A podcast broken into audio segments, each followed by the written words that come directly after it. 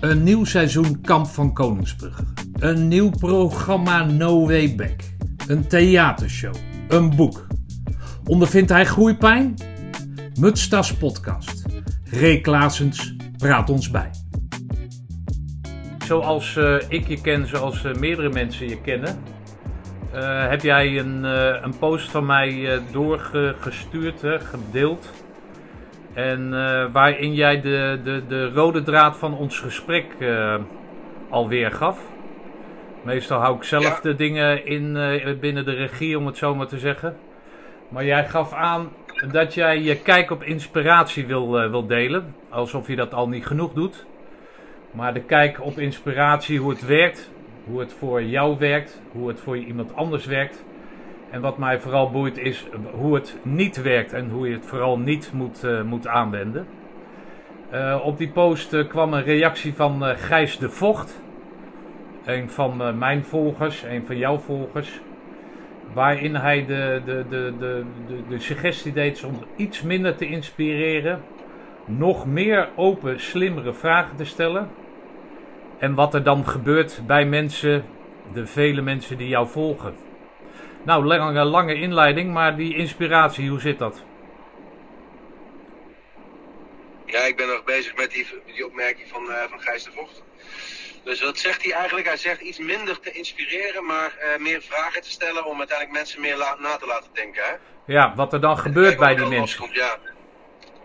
ja, ik vraag me af of ik dat niet doe. Kijk, Gijs ziet alleen maar wat ik op, eh, op, op Instagram of op, op in LinkedIn post.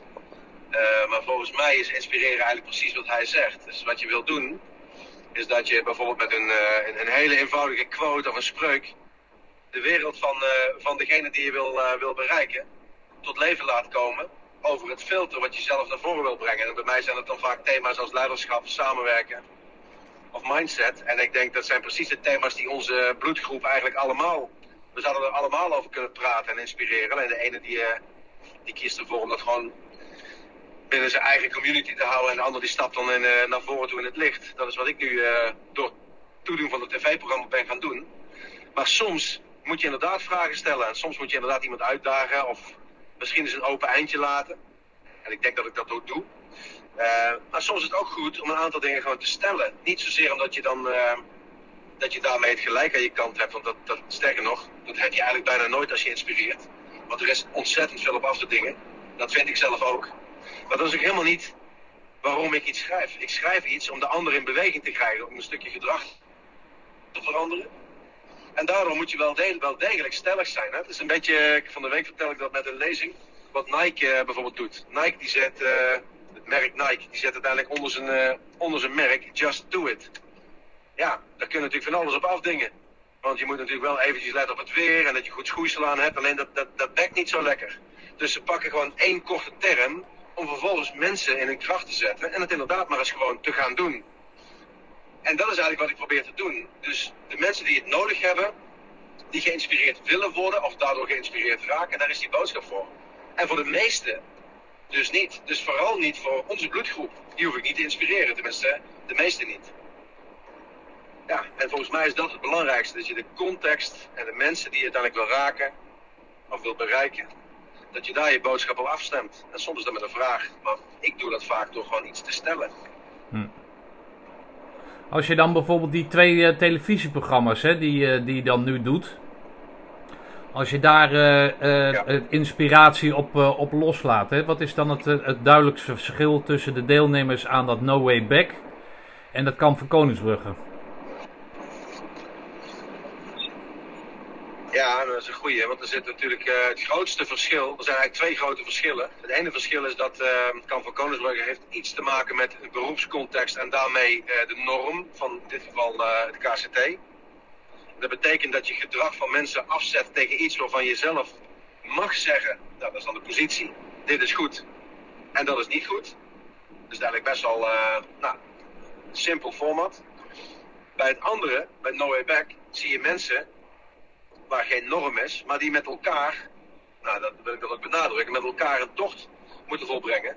Waarbij eigenlijk de langzaamste, of de zwakste, of de zwakste schakel, bepaalt hoe snel het geheel vooruit gaat. En dan kun je kiezen om dat met elkaar eraf te knippen. Hè? Dus uh, zo'n spelmechanisme met een kamp of dat iemand opgeeft. Maar in feite blijft het altijd de langzaamste die bepaalt of je ergens komt. Vandaar dat de range van, van, van leeftijd en beroepsgroep is van de 18 tot, tot 67. In allerlei pluimage zit daar. En ze hebben één ding gemeen, ze zijn niet getraind. En dat is het tweede verschil. Dus bij Kan van Koningsbrugge zijn ze natuurlijk ontzettend getraind. En dat maakt uh, volgens mij qua inspiratie, maakt dat No Way Back misschien veel dichter bij de mensen komt die denken van ja, dat kan van Koningsbrug, dat is echt niks voor mij. Dat is, dat is de hel op aarde. Terwijl No Way Back is geschreven voor mensen die ook gewoon op kantoor zitten. Of die misschien uh, geen werk hebben. Of die, die wellicht te, te kampen hebben met een, met een gezondheidsprobleem, maar wel mobiel zijn. Ja, dat inspireert dus een veel bredere groep. En dat zie ik ook in de reacties die ik krijg. Dat zijn er ja, daar, daar, daar, eh, daar lieg ik niks van. Het zijn er duizenden als ik die, eh, die programma's bij elkaar optel. En dat zijn allemaal mensen die ergens iets weghalen. Of er nou mensen zijn die, die gebroken zijn, mensen die met gezondheid kampen, of mensen die, eh, die, die een carrière hebben zien, nou ja, mis hebben zien lopen of failliet zijn gegaan. Het is, overal zit wel een, een defect waar iemand zegt van nu durf ik het weer te gaan repareren, dankjewel, ik voel de kracht om iets te gaan doen. Nou, voor die mensen doe ik dat. Oké. Duizenden reacties. En wat, wat, wat voor wat, uit wat voor een doelgroep komt dat dan? Zijn dat dan mensen die. Uh, nou, jij geeft aan dat Kamp van Koningsbrugge dat je daar getraind voor moet zijn. Dus dat daar heel veel mensen zich niet toe in staat achten. En dat No Way Back is dus een programma waar in principe iedereen aan mee zou kunnen doen. Zeg je dat? Ja. Ja, dat, dat, dat, dat, zeg ik. Ja, nou iedereen. Maar als je, als je mobiel bent en je hebt geen uh, ernstige kwalen dan kun je daar aan meedoen. Ja. En bij Kamp van Koningsbrug is dat wel degelijk anders. Er wordt ook echt geselecteerd. En bij deze kun je, bij, bij Noé Beck kun je bij wijze van spreken selecteren op wat is een mooie match aan types. Ja, dat bij Kamp van Koningsbrugge toch wel heel anders. Dat, dat kan ook een klein beetje, maar over het algemeen moet je daar wel uh, ja, fysiek en mentaal gewoon de zaak goed op orde hebben. Oké. Nou heb ik wel eens mensen gesproken en die, die, die zitten dan uh, in die kennismakingsdagen hè, als, uh, als instructeur of ondersteunend. En die verbazen ja. zich over het feit dat, dat je dan op de site van het KST precies kan zien wat de, de, de toelatingseisen zijn. Hè. Zoveel keer opdrukken, zoveel keer uh, weet ik veel aan een, nou, weet ik veel ja. allemaal wat. Ja. En die zich dan verbazen over het feit dat die lui dan jarenlang dat al weten. En dan op die kennismakingsdag zich niet tien keer kunnen optrekken, bijvoorbeeld. Ja. Hoe, ja, hoe, is, hoe is dat dan met, uh, met gisteravond? Als je dan. Ja, gister, gisteravond. Uh, ja, weet je, Stefan, gisteravond en, en eigenlijk alle seizoenen die we tot nu gezien hebben. Hoe bestaat het? Hoe bestaat het? Hoe bestaat het dat jij, dat jij niet weet wat de voor- en de achterkant van een, van een kaart is? Hè, bij wijze van spreken. Er zijn echt mensen bij geweest die, die hadden nog geen idee wat de relatie is tussen een kaart en een kompas en, en een terrein. Terwijl we gewoon zeggen van en benadrukken, hier moet je wat mee doen. En gisteren.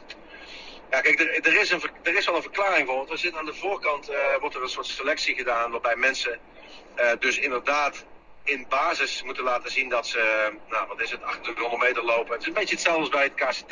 Daar komt het natuurlijk ook vandaan. En uh, dat iemand daar met hangen en wurgen dat dat lukt. En dan kom je dus in een, uh, in een clean omgeving van een, uh, van een atletiekveld en een sportzaal en een zwembad. En dan blijkt het uiteindelijk in werkelijkheid blijkt het modder te zijn. Dan krijg je een zandzak mee en dan is het gewoon afgelopen. Letterlijk na zeven minuten. Kijk, en dat meisje, daar doe je daar mee tekort door te zeggen. In dit geval was dat dan Astrid. Van wat kom je hier doen?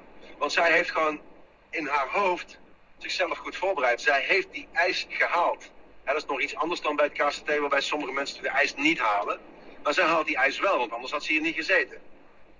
Maar de perceptie van dit werk, ja, dan kun je wel zeggen, heb je daar nou wel voldoende naar gekeken? Ik zeg, ik zeg volgens mij ook zoiets van, uh, dit is gewoon een maatje te groot voor je. En dat is, ja, dat, dat, dat wist ik eigenlijk na 10 minuten al. Maar goed, dat is, dat is dan, uh, dan doe je misschien iemand ook tekort. Van, laat maar eens een paar keer zien dat het dan gewoon echt niet werkt. Maar ik verbaas me dan net zo over als uh, de mensen in de kennismakersdagen hoe kan het zijn dat jij niet begrijpt dat je hier vies wordt en dat het koud wordt en, en, enzovoort enzovoort. Ja.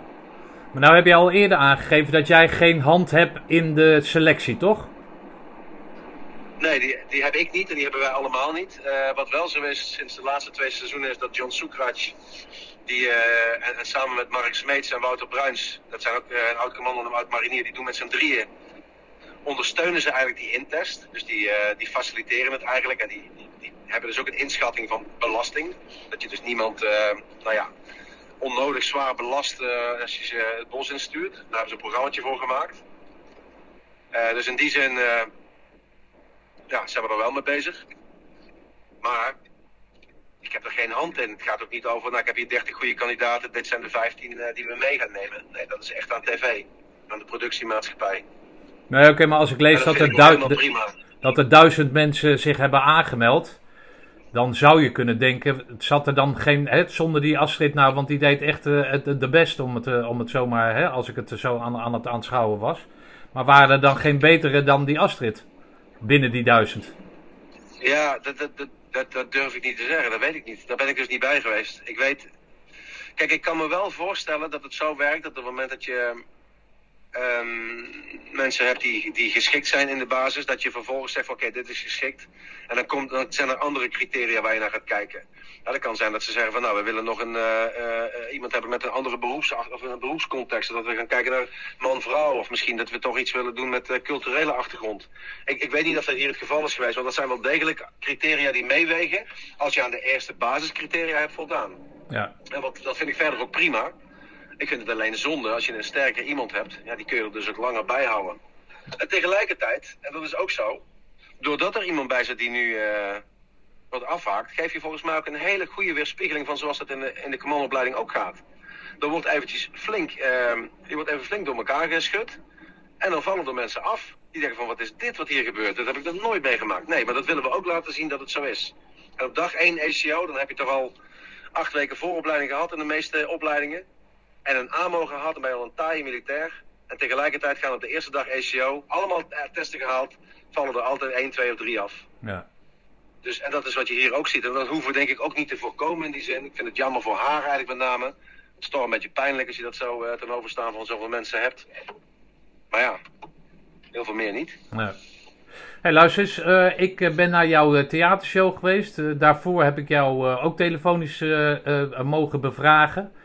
Hoe is dat sindsdien gelopen? Je vertelde dat je terugkwam van Parijs, dat je Eindhoven belde, een, een theater.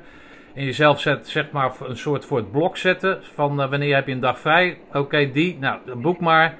En dat je dan aan de gang moest. Kan jij eens uh, vertellen hoe dat uh, eigenlijk allemaal verlopen is en hoe dat, wat voor een indruk je dat bij jou heeft achtergelaten? Ja, zo is het gegaan. In ieder geval begonnen. Die eerste show was ook vooral alles behalve de beste. Dus dat was de show die, waar je erachter komt van oké, dit hebben we dus allemaal nog. Hè, dan heb ik het alleen nog maar over de inhoud. Dit hebben we dus allemaal nog niet voor elkaar. Dit klopt niet, dat werkt niet. Um, nou, heel veel uh, foutjes. We kregen goede reacties, maar ik voelde ergens wel. Mensen zeggen ook al vrij snel dat het goed is. Wie durft je eigenlijk echt uh, te vertellen hoe het ging? Dus ik heb dat uh, gedaan, gevraagd aan mensen die me. Ja, die gewoon helemaal niet zoveel moeite hebben met feedback geven. En die hebben dat ook gedaan. En toen, daar heb ik wat mee gekund. Ik heb toen nou, best wel een beetje wakker van gelegen. Um, en dan letterlijk wakker van gelegen. Dus s'nachts ook met een flip over eruit. Eventjes opgeschreven van wat, wat moet er nou anders? Dat was meer de, de, ja, zeg maar de boomstam en de uitstapjes die je maakt in je, in je verhaal wat je wil vertellen. Die moeten gewoon sterker zijn. Er moet gewoon meer coherentie uh, in het verhaal komen. En nou, allemaal technische dingen. Uh, gewoon slordig, slordig toneel was het eigenlijk niet mooi aangekleed. Nou, van allerlei dingen kreeg ik, uh, kreeg ik terug. Um, daar ben ik naar de gang gegaan. En er is de tweede show uitgekomen. Die was al heel erg veel beter. En vanuit daar heb ik er nog. ja, moet ik even kijken. In totaal hebben we er tot nu toe zeven gedaan. En die zijn, nou ik weet niet of ze elke keer beter werden, maar de laatste in Nijmegen, de vereniging. Was jij daarbij toevallig? Nee, ik was in, in Veenendaal. Oh, Veenendaal, ja. Nou, die, die was ook al achterin. Die, die, die waren echt wel zoals, ik, zoals we het ook bedoeld hadden. Waar we dus ook tevreden over zijn en zeggen, ja, dit is wat we willen doen. En in Veenendaal zat ik zelf gewoon qua energie ook het lekkerste erin. Dat merk je gewoon op een gegeven moment als je dan, ja, als het lukt, zeg maar, gewoon om, om die connectie te maken, dan ja, dan gaan in één keer de dingen vanzelf. Dus daar liep alles uh, liep daar heel erg uh, fijn en goed. En daar kijk ik met het beste gevoel aan terug. Um, ja, dus dat heeft zich ontwikkeld tot iets waarvan we zeggen, ja, zo moet het zijn. En dat gaan we nu uh, ja, nog, in totaal nog tien keer doen, waarvan er zes nu in de verkoop hebben. En volgende week nog vier. Ja, dus en zo is dat gegaan. En dan heb ik het alleen nog maar over de inhoud wat ik zei. Want het hele ja, het commerciële stukje rondom die show, daar heb ik ook wel wat uh, leergeld betaald. En nog steeds trouwens. Want het is uh, ja, echt het wiel uitvinden in een, wereld die je gewoon totaal niet kent. Maar wel denkt van nou, hoe moeilijk kan het zijn? Is toch gewoon een, een soort businessmodel die net zoals ik in elk ander project opzag. Ja, dat werkt toch wat anders. Met kaartjes en theaters en inkopen en de mogelijkheden die je hebt om risico's te dekken. En daarmee dus ook inkomsten uh, terug te dringen. Um, kaartprijs was veel te hoog. Dat is ook misschien nog wel aardig om uh, te vertellen. Op een gegeven moment doe je dat natuurlijk in overleg met elkaar. En komt er iets uit. Voelde al echt wel ongemakkelijk. Die hebben we op een gegeven moment ook bijgesteld. Um, maar toen kon het niet uit. Want ik doe het, weet je, ik doe het niet alleen. Ik doe het met vijf anderen. Ja, er zitten gewoon best wel wat kosten omheen. Dus dat moet ook wel betaald worden. Um, ja, en we doen het ook niet voor niks. Hè? Dus, uh, en het theater doet het ook niet voor niks. En de consumpties zijn ook niet voor niks. En zo kunnen we wel even doorgaan. Dus daar hebben we een boel van geleerd. En nu ziet het er allemaal anders uit. Ik heb een, uh, ik heb een hele fijne uh, manager gehad hiervoor. Uh, Carola, die deed dat eigenlijk hartstikke, hartstikke oké en netjes. Maar ergens maakte het geen, hoe zeg je dat, did it make sense? Het is gewoon, ja, ja, met elkaar het wiel uitvinden blijft een beetje moeilijk. Je kan beter iemand hebben die weet hoe het werkt. Dat heb ik gedaan. Dus ik heb nu een professioneel impresa impresariaat gevraagd om de boekingen te doen. En de onderhandelingen met de theaters. En ja, dan zie je gewoon dat het allemaal veel efficiënter en veel. Uh, nou ja, dat de prijs, de kaartjes ook gewoon veel betaalbaarder zijn. Sterker nog, dit zijn gewoon normale prijzen. En hiervoor zat het meer op een soort. Ja, dat waren prijzen die je ook betaalt om naar een. een, een, een, een hoe zeg je dat? Naar een, een, cursus te gaan of zo. Of naar zoiets. Maar dat, dat, dat is helemaal niet in lijn met wat wij daar doen. Dat is echt wel inspiratie theater. En dus moet je ook een beetje in die theaterrange zitten. Ja. Maar goed. Nou, ik had dat toen, uh, ik kreeg, uh, kreeg natuurlijk kaarten. Ik moet heel eerlijk zeggen, of heel, daar hoef ik helemaal niet heel eerlijk over te zijn. Maar als ik dat zelf zou moeten betalen, één zou ik het niet kunnen betalen. En één, twee zou ik het ook niet willen betalen. Maar toen ik daar met 35 graden in uh, Veenendaal zat zonder airco, weet je wel. En die mensen dan optelde en daar een rekensom van maakte. Ik denk, nou, dat, dat slaat wel aan. Maar dan is het dus het, het, het, de magie van het theater. Dat het niet alleen het theater spot aan is. Maar dat het dus ook een heel. Dat verdienmodel. Dat dat, ja, dat dat dus onder spanning komt te staan. als je dat niet op de juiste manier doet. Dat is wat je zegt. Ja, dat is wat ik zeg. Ja, en dat is. Uh, ja, bedoel, de, de, de details die zijn niet zo relevant. Maar er is natuurlijk ergens heb je te maken met kosten. en je hebt te maken met opbrengst. En daar zijn dat, als, ik bedoel, ik onderneem al tien jaar en dat doen we in, in, in twee, drie sectoren en dan denk je dat je het goed begrijpt. Maar ik denk als ik in de horeca zou beginnen, kom ik er ook achter dat het anders werkt. En ga je bezig in de productie, kom je erachter dat het anders werkt van het transport. Dus wat ik simpelweg gedaan heb, is dat ik een soort van projectie maak van zoals we het nu doen. En dat zit echt, want het is, niet, het is geen dommigheid of zo. Het is gewoon, gewoon ja, gewoon een misvatting van um, hoeveel knoppen kun je eigenlijk aan draaien in deze wereld. Om een simpel voorbeeld te geven, je kunt, je kunt de theaterzaal uh, huren. Gewoon, oké, okay, hier alsjeblieft, hier heb je de zaal. En uh, veel plezier. Of je kunt zorgen dat het theater jou huurt. Ja. En dat is een, een wereld van verschil. Want de ene zit geen risico in en de andere heb je al het risico. Want ze regelen ook niks dan, hè? Dan heb je een theaterzaal gehuurd, ja, waar je gaat parkeren of waar je je jas op hangt, ik weet het niet. Maar wie de kaartjes kent, ik weet het niet. Maar wij doen het in ieder geval niet. ja, en als je daarachter komt, ja, maar dat is echt, dat is, dan denk je van wow, inderdaad zeg, hé. Ja. Dan, dan, dan zie je gewoon dat het, het gaat ook meteen onderuit.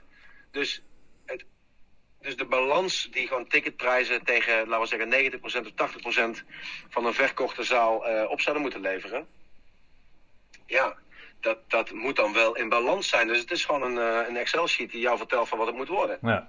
En als je, als, je, als je op 90% zit, heb je een mooie avond. Zit je op 70%, dan uh, schiet je in je voeten. Ja.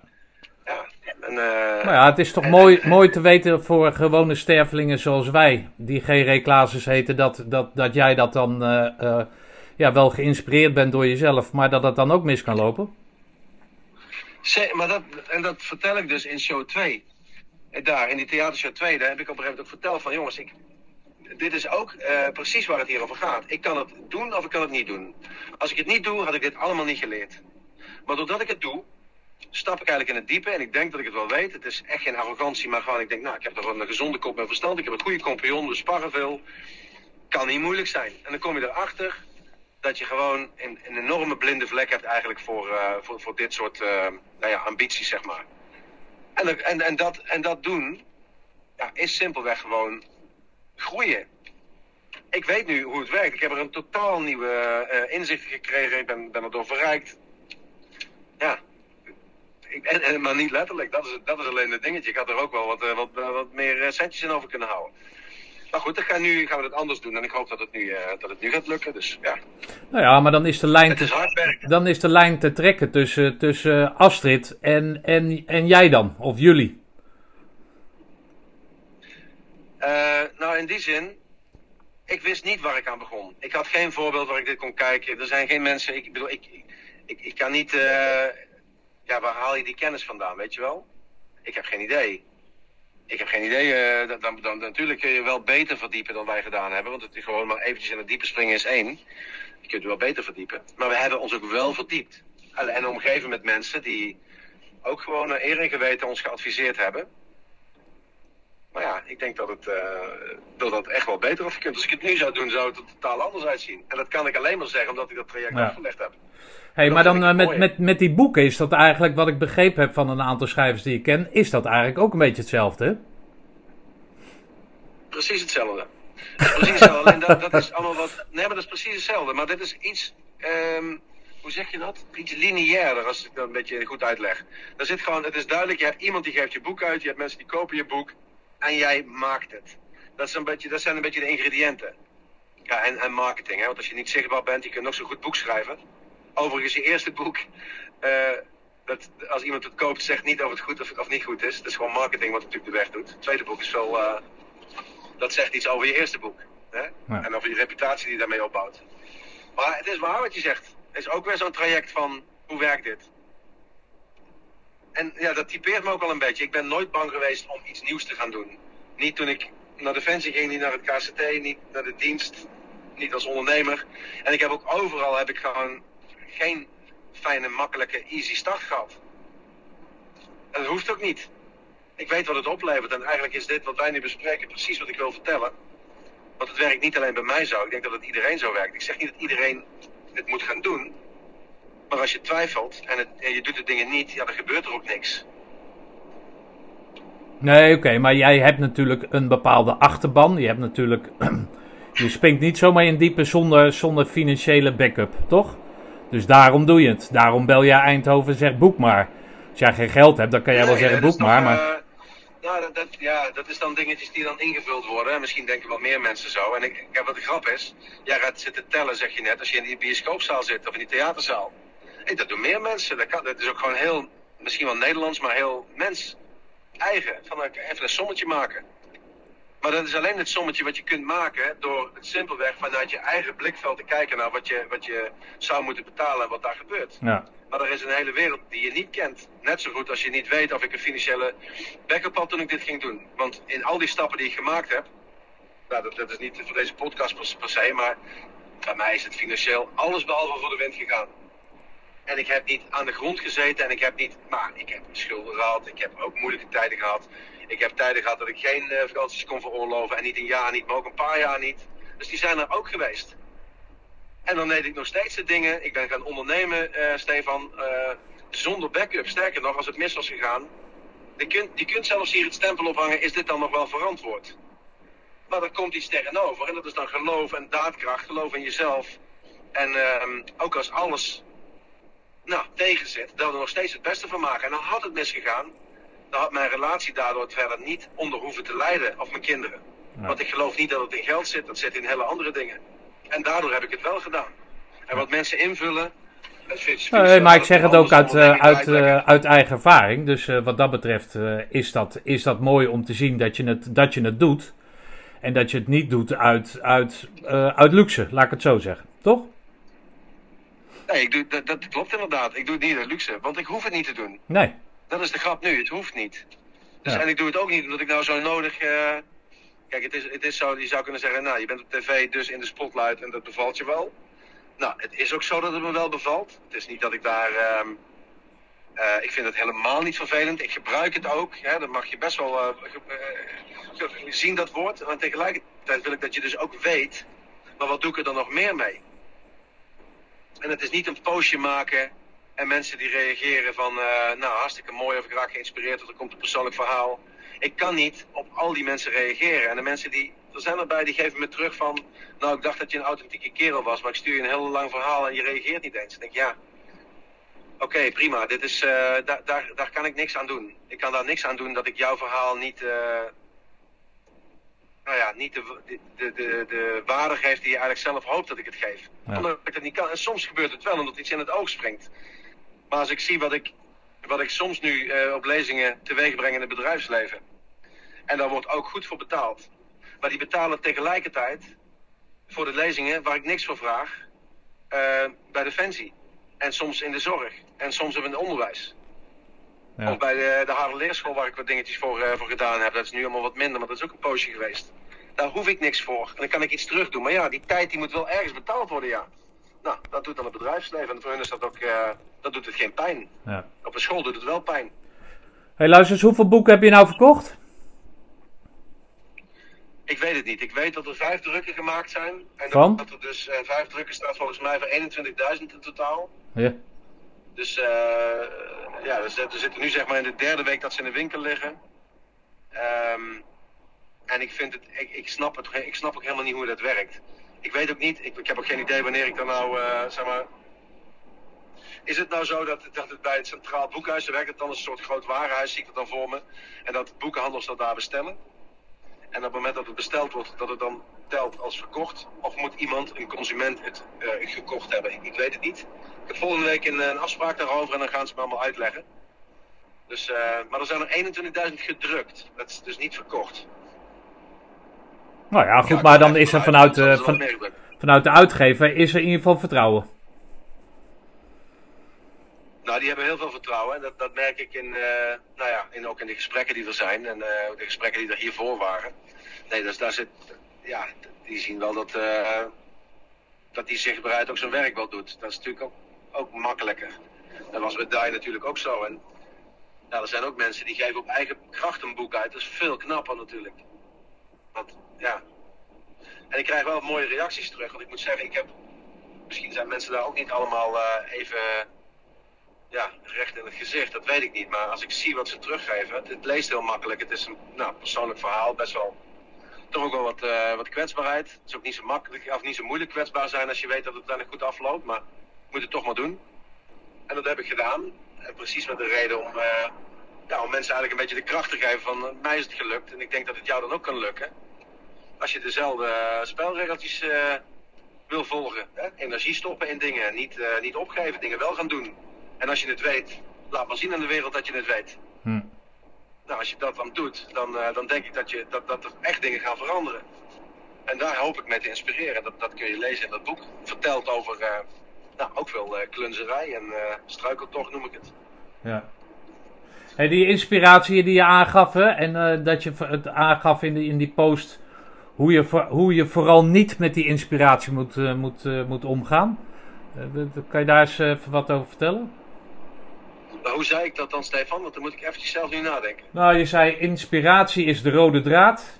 Kijk op inspiratie. Hoe werkt het? Voor wie en wanneer? En hoe vooral niet. Hè? Hoe je vooral die inspiratie niet moet plaatsen voor jezelf. Zo heb ik hem in ieder geval opgevat. Ja, ja nee, dat, nou, voor jezelf. Ik, als ik dus uh, een, een, iets post of een tv-programma laat zien of een boek schrijf, dan, dan wat je dus wat je dus, waar, je, waar je op moet letten of voor moet waken, is dat, dat je nagedaan wordt. Snap je? Dus als je, als je niet meer. Nou, als je bijvoorbeeld een, voorbeeld, uh, een voorbeeldfiguur hebt in je omgeving. Ik heb in de boeklancering heb ik zes mensen echt op het podium gehaald die van mij alle zes een boek gekregen hebben. En dat zijn mensen die mij in mijn carrière hebben geholpen. Uh, door te zijn wie ze zijn. Want ze hebben geen idee dat ze me geholpen hebben. Uh, Conrad van Wegen zat erbij. Onno zat daarbij. Natuurlijk weten ze wel dat ze interactie met me hebben gehad, maar geen idee dat zij voor mij een, een belangrijke spil waren om iets te leren over leiderschap. En wat ik daar vertelde is, ze hebben me geïnspireerd, maar ik ben ze nooit na gaan doen. Ik heb een stukje in hun gezien waarvan ik dacht van dat effect wat jij bereikt met jouw gedrag, Otto of Onno of, of, of uh, Ger, dat vind ik zo krachtig, zo mooi. Wat is mijn weg om dat effect ook, te bereiken? Dus ik inspireer eigenlijk door iets te gaan doen, maar wel te ontdekken hoe blijf ik authentiek? En hoe zorg ik dat ik, met, dat, ik dat effect probeer te bereiken, als dat al zou kunnen? En dat bedoel ik met um, hoe inspiratie niet moet werken. Want wat je ook ziet, en dat is wel vaak in leiderschap, of tenminste, ik, ik, ik praat dan, dan vaak over vanuit leiderschap, is dat je op een gegeven ziet van is een rolmodel, dat mensen elkaar na gaan doen, maar dat je dat eigenlijk niet bent. Waardoor je eigenlijk voelt, iets ongemakkelijks voelt, of dat, dat ja, die energie die dan charisma genoemd wordt, nooit een weg krijgt, omdat dat ergens. Je voelt gewoon aan wat hij zegt, die klopt niet wat hij, wat uitstraalt of wat hij voelt. Of vandaag doet hij dit en morgen doet hij dat. En dat heeft er vaak mee dat je ja, wel ergens geïnspireerd raakt, maar de weg er naartoe niet zelf wil ontdekken. Je wil niet op je mel gaan, je wil eigenlijk heel snel krachtig worden. En dan ga je bijvoorbeeld op je strepen staan. Of je wordt wat schreeuwerig. Of je gaat uiteindelijk heel erg snel huilen met de wolf in het bos met aansluiting te vinden met die kerel. Want ja, zo werkt, uh, zo werkt het toch om een, om een goed team te hebben en onderdeel van het team te zijn. Ja, maar dat zijn voor mij allemaal valkuilen in, dat, in, die, in die samenwerking en leiderschapsstijlen. Die, uh, die voortkomen uit wel geïnspireerd zijn, maar zelf niet uh, de pijn willen pakken om ook door dat proces heen te gaan. Oké. Dus als je het dan over uh, Otto van Wig hebt, uh, waarin jij dan aangeeft dat je het zo sterk vindt dat hij dan langskwam in de ECO, maar dat niet alleen als zijnde korpscommandant, maar dat hij jullie dan ook met naam en toenaam wist te, te betitelen. Dat is iets wat je dan meeneemt en wat je dan tracht, te, dat inspireert je, maar je doet hem niet na, maar je probeert dat wel mee te nemen. Kijk, zijn gedrag van Otto, wat hij daar laat zien, want hij gaat dus met zijn... Uh ja, gewoon hè, beret af, gaat gewoon bij ons in de klei liggen naast het vuurtje, uh, stokt dat vuurtje mee op, is gewoon in die nacht onderdeel van ons drieën.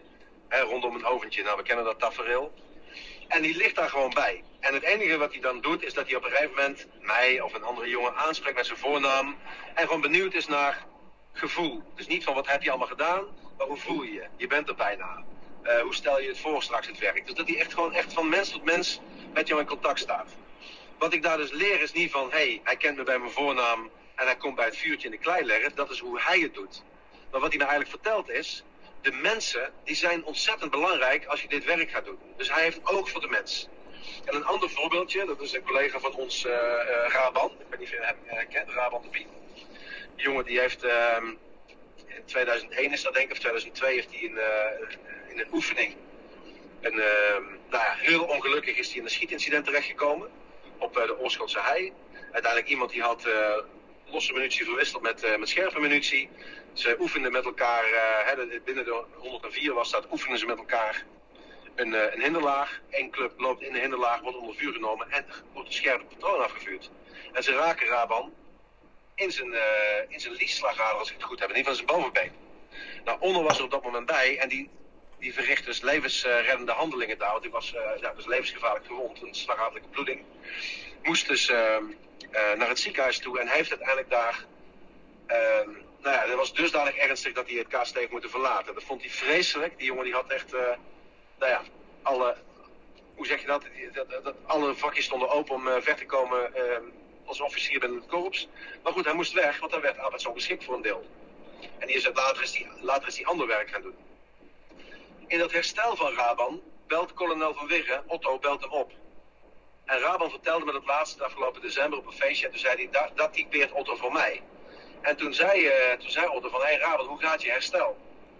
En Raban die zegt, ja, ik heb gisteren met de chirurg gesproken. En uh, ze zeggen dat ik waarschijnlijk uh, blijvend letsel blijf houden. En dat mijn herstel maar op, nou, laten we zeggen, maar op 70% uit gaat komen. En toen zei Otto van, Raban, laat je niet gek maken. Die chirurgen, die weten niet wat een commandolichaam kan. En dat heeft die jongen heeft dat zo goed gedaan, dat hij uiteindelijk alles op alles heeft gesteld om in dat herstel uh, er bovenop te komen. En hij is nagenoeg volledig hersteld. Maar zo'n opmerking inspireert dus zo'n jongen. En het enige wat Otto doet, is dat hij gewoon belt naar een ploegcommandant van hem, met een naam aanspreekt en een ontzettend groot hart onder de riem steekt. En hij ziet dus dat de mensen je belangrijkste kapitaal zijn. En dat gedrag van Otto zag je in mijn beleving, is gewoon een mening, zag ik nou ja, door de tijd heen dat ik met hem mogen werken. Later heb ik het ook gezien toen ik met hem in Afghanistan zat. Hij is gewoon ontzettend betrokken bij mensen. En dat verhaal, en dat een boek, Niemand is belangrijker dan het team, spreekt ook daarvoor. Het gaat om dat team. Dat zijn de mensen die moeten het doen. En verder is ben je gewoon een verzameling van, eh, van processen. Maar het gaat om die lui. Nou, ik heb, het heeft me zo geïnspireerd. Ik zeg, als ik leiding ga geven, wat ik het natuurlijk al deed, maar ook bij het KCT en nu nog steeds, dan gaat het dus om die mensen. Ik moet dus Otto niet na gaan doen. Ik moet niet iedereen bij de voornaam leren kennen of maar, maar, alles achter de voordeur weten, want dat ben ik niet. Maar ik moet het op een andere manier doen. En dat is mijn ontdekkingstocht. Hoe maak ik dan die mensen zo, zo hoe komt het dat ik die mensen zo belangrijk vind en wat maakt dat het ook, dat het ook blijkt? Ja, dat bedoel ik met inspireren. Niet nadoen, maar wel zien wat het effect is van, uh, van het gedrag van de ander. Oké. Okay. Hey, waar ga je naartoe? Nu? Ja. Ik ben nu op weg naar Covra. Dat is de enige organisatie in Nederland die radioactief afval mag verwerken. In Zeeland zitten ze. En ik heb daar een, uh, een inspiratiesessie voor een uh, leiderschapsteams. Oké. Okay. Hey, laatste vraag. Dat uh, kamp van Koningsbrug wat nu net begonnen is. op welke... Jij weet natuurlijk de afloop, hè? Ja. Op welke plek zet je dat van, die, van al die afleveringen, die, van al die seizoenen die je hebt gemaakt? Ja, op nummer 1 omdat um, we zijn er dus vijf gemaakt. Er is één VIP-seizoen geweest. Ze zijn allemaal steeds beter geworden. Ik vond twee beter dan één. Behalve de derde, dat was het VIP-seizoen, dat vond ik niet zo goed. En dat lag niet aan die mensen, want die waren echt uh, hele fijne kandidaten, noem maar op. Maar ik weet niet. Ik, kon er moeilijker naar kijken. Ik vond mezelf niet zo sterk. Het was een korter programma. Weet. Die uh, springt eruit als uh, wat minder fijn. Maar verder is 1, 2, 3 en nu 4. Ik vind ze eigenlijk allemaal steeds beter worden. Omdat ik denk dat die kandidaten zich beter voorbereiden. Nou, Astrid is daar een uh, bewijs, van het tegendeel. Uh, ik weet dat het terrein en het weer hebben eigenlijk gewoon mooie elementen. Zoals dat dan gewoon een ECO er ook aan toe kan gaan. Uh, wij durven met die mensen net even wat meer. Dus ook gewoon eens te kijken van ja, maar wat, wanneer bereik ik nou dat jij voorbij je fysieke vermogens bent. En echt eventjes in je kopie in je kopje een spel moet spelen. Ja. En dat, uh, daarom denk ik dat dit misschien wel, ja, voor mij in ieder geval het mooiste seizoen is. Nou, oké okay, man. Nou, dan wens ik je een, een fijne ja. reis naar Zeeland toe. Dankjewel. Hoop dat ze wat oppikken. Dat hoop ik ook. Ik, weet niet, volgens mij gaat het daar hartstikke, volgens mij gaat het daar hartstikke goed. Het is een, ik ben benieuwd waar ik terecht kom. Oké. Okay. Radioactief afval, ja. Nou, oké okay, Ray, dankjewel voor de tijd. En uh, we spreken ja, elkaar. Stefan. Ja, doen we. Veel succes met alles. Jo. Hoi. Hoi hoi.